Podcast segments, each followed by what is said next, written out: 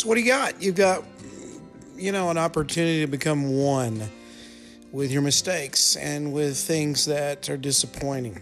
Uh, think about a rose, it has a beauty that a lot of people see and they just really kind of uh, admire the beauty. But you go a little deeper, you find there's thorns, there's a lot of things that got before you got to see the beauty that it had to aspire to get to.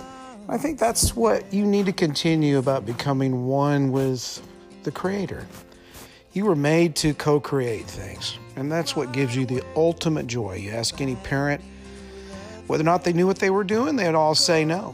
Truthfully, when you have a child, you have no clue what you're doing. And even after you've had several, all you got to do is wait till they get become a uh, teenager. You'll, you'll have to start all over again. So don't get upset with the thorns in your life because you'll grow past them if you learn from them and you can become one with the flower. This is Randy Martinez, and I'm hoping you aspire to your best.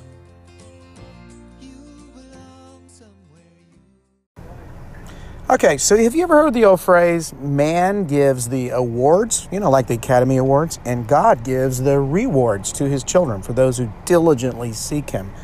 Most of the time, though, we're too busy to seek him, so he hides things, little Easter eggs throughout your day, and you get rewarded for waiting on him, for doing a kind deed, you know, and, and noticing something beautiful in his creation, giving thanks to him. Gratitude is an amazing gift, but most people don't want to humble themselves to receive it.